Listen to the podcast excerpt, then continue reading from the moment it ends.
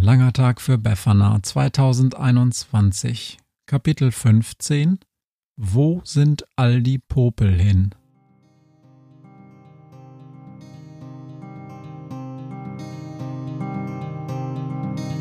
Wenn der Wind einsam durch die Straßen fegt, wenn die kalte Nacht sich auf die Häuser legt, wenn in Fenstern Weihnachtsschmuck ins Dunkel scheint, dann sind Befana und ihre Maus nicht weit.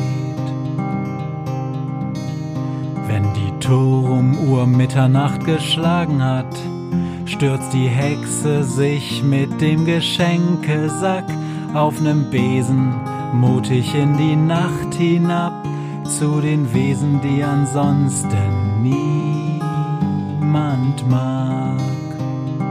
Weihnachtshexe Befana ist für alle Monster da, alle Ratten, Kakerlaken, Geister, Spinnen, Feuerdrachen, alle unsichtbaren Ungeheuer, Zauberzeitmaschinenbauer freuen sich schon das ganze Jahr auf den Winterwind, denn der bringt eine Weihnachtshexe namens Befana. Nun sitzen sie da und warten. Es ist gut, denkt Befana, dass Thomas sich dem roten Überriesen angenommen hat.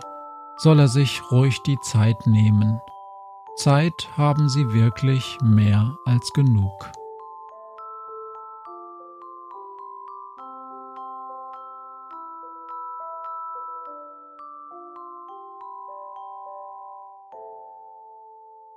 Zeitreisen verändert die Perspektive auf die Dinge. Befana wollte Schrödinger schon darum bitten, einfach mal 100 Jahre in die Zukunft zu hm, fliegen, um zu schauen, ob Betai dann noch da ist. Sagt man das bei Zeitreisen? Fliegen? Wahrscheinlich heißt es einfach Reisen. Schrödinger kennt wahrscheinlich auch irgendeinen wichtig klingenden Schwurbelfachbegriff, aber so kompliziert ist es ja nun auch nicht. Befana hat das Ding zwischendurch ja selbst gesteuert. Raumvektorhebel, Zeitvektorhebel, Relativitätsrelativierer, fertig. Letztlich ist es komplizierter, einen Besen zu steuern. Es gibt zwar weniger Hebel, aber die Balance ist wichtig. Wie auch immer. Es ist wohl besser, nicht nachzuschauen, ob Betelgeuse in hundert Jahren noch da ist. Wem soll das helfen? Nun sitzen sie also und warten.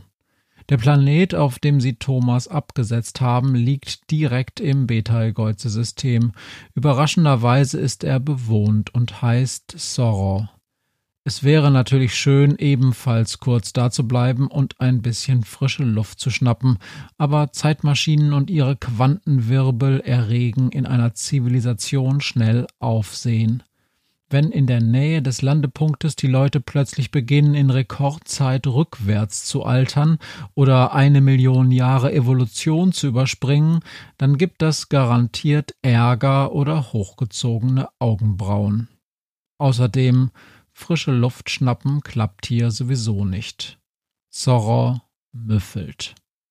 Also haben sie Thomas mit seinem Funkgerät auf einem Berg zurückgelassen und machen Rast auf dem nächsten Mond von Zorro, einem überraschend idyllischen Fleckchen Stein mitten im Weltall.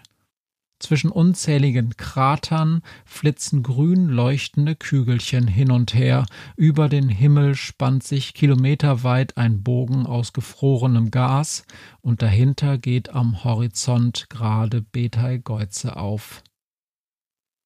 Sind die grünen Dingelchen irgendwie gefährlich? Ich meine, gefährlich für uns oder die Zeitmaschine? fragt Befana, und Schrödinger zuckt mit den Achseln. Ja, Wasser, verschiedene Salze, Proteine und Mozine, also Eiweiß-Mehrfachzuckerverbindungen.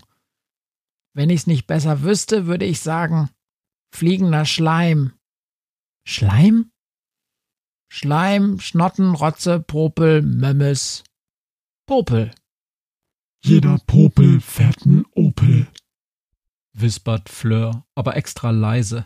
Der Spruch ist selbst ihr im Prinzip zu blöd. Du sagst, wir haben es mit fliegendem Popel zu tun? Meinst du das, Schrödinger? Aber statt der Zeitreisekatze antwortet jemand anderes. Angenehm, Meisenkaiser. Die Popel fliegen nicht nur, sie können offenbar auch sprechen. Guten Tag, sagt Befana. Ihr wird bewusst, dass sie als der Alien auf diesem Mond sich wahrscheinlich erstmal vorstellen müsste. Ich bin Befana, Befana Grimm, Bachelor in interkultureller Regionalgeschichte von der Erde. Meisenkaiser, wie gesagt, antwortet ein schwebender, grellgrüner Punkt direkt vor Befanas Nase. Ich bin amtierender Bocken Truchsess und zweiter Prinzipal der drei Schnottenstollen. Darf ich fragen, was ihr hier tut? Ach, nix Besonderes, sagt Befana. Wir warten auf einen Freund unten auf dem Planeten. So, so, unten auf dem Planeten. Kommt bald wieder eine Ladung. Wie? Ich weiß nicht, wie die sich das vorstellen. Was vorstellen? fragt Befana. Na, das mit der Popelpopulation hier auf Soror 3. Soll ich's euch zeigen? Habt ihr ein bisschen Zeit? Du hast ja keine Ahnung, murmelt Befana. Überhaupt keine Ahnung. Der grellgrüne Popel mit dem vollständigen Namen Meinhard Meisenkaiser fliegt ihnen ein Stückchen voraus. Immer wieder grüßt er vorbeifliegende andere Popel, die sofort anhalten und angeregte Gespräche mit dem zweiten Prinzipal beginnen. Befferner und Schrödinger ist das ganz recht, denn mit ihren Raumanzügen kommen sie nur schwer voran. Zudem schleppen die beiden zusammen eine selbstgebaute Atemkapsel für Fleur, damit der Rattenkönig nicht wieder in der Zeitmaschine zurückbleiben muss. Als sie am Rande eines großen Kraters anhalten, stockt Befana der Atem. Der Krater ist dicht gefüllt mit grünschleimiger Rotze, aus der immer wieder große Blasen emporsteigen. Zerplatzt eine der Blasen an der Oberfläche, steigt ein Schwarm frischer neongrüner Popel in den Himmel empor. Die anderen Popel in der Luft begrüßen die Neuankömmlinge, aber ihr Enthusiasmus hält sich eher in Grenzen. Ja, Tag auch, hört man und Willkommen in der Hölle. Was ist hier denn los? fragt Befana. Das kommt halt davon, rummelt Meinhard Meisenkaiser. Fast jede Woche entsorgen die Riesenaffen von Zorro ihren Popel in den Kratern der Monde. Und weil die Monde einen radioaktiven Kern haben, beginnt der Schnotten unten am Grund der Rotzeseen irgendwann zu leben. Das sind wir, die Popel von Soror. Miau. Die Popel von Soror? miaut Schrödinger. Hört sich an wie ein sehr schlechter Film. Ist ein schlechter Film, zischt Meisenkaiser. Schau dich mal um. Siehst du, wovon wir uns hier ernähren können? Nein, ich sehe nur Landschaft und Rotze. Miau, entgegnet Schrödinger. Eben, schnaubt Meisenkaiser. Es gibt nichts zu essen außer Schnotten. Wir müssen uns gegenseitig aufessen. Das ist ja furchtbar, ruft Befferner. Und gibt es keine Alternative? Schnitten buttern statt Schnotten futtern? flüstert Fleur. Heute ist irgendwie nicht ihr Tag.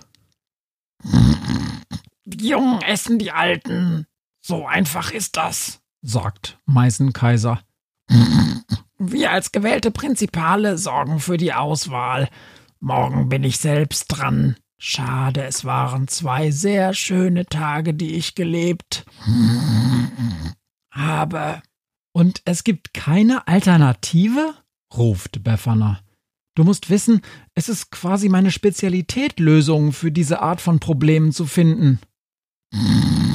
Solange die Riesenaffen von Zorro so riesige Mengen Popel produzieren, wüsste ich nicht, was du tun könntest, murmelt Meisenkaiser, dann erklärte es etwas genauer. Popeln ist eine Art Volkssport auf Soror. Popeln gilt als höflich und absolut notwendig, um in der Gesellschaft nicht verachtet zu werden. Dabei ist es weder nötig noch ist es gesund. Im Gegenteil, die Popelei erzeugt ungeheure gesellschaftliche Probleme. Das Gesundheitssystem kollabiert fast wegen der ganzen Nasenentzündungen. Die Popelberge sind riesig. Jede Woche starten Raumschiffe zu einem der Monde, um zumindest für ein bisschen Entlastung zu sorgen. Und die Leute auf Sora müssen essen und trinken ohne Ende. Um immer genug Nachschub in der Nase zu haben. Unsere eigenen Wissenschaftler haben ausgerechnet, dass die Gesellschaft auf Soror kurz vor einem Kipppunkt steht. Wenn sie noch zehn Jahre so weitermachen, dann ist es zu spät. Erst werden sie untergehen und wir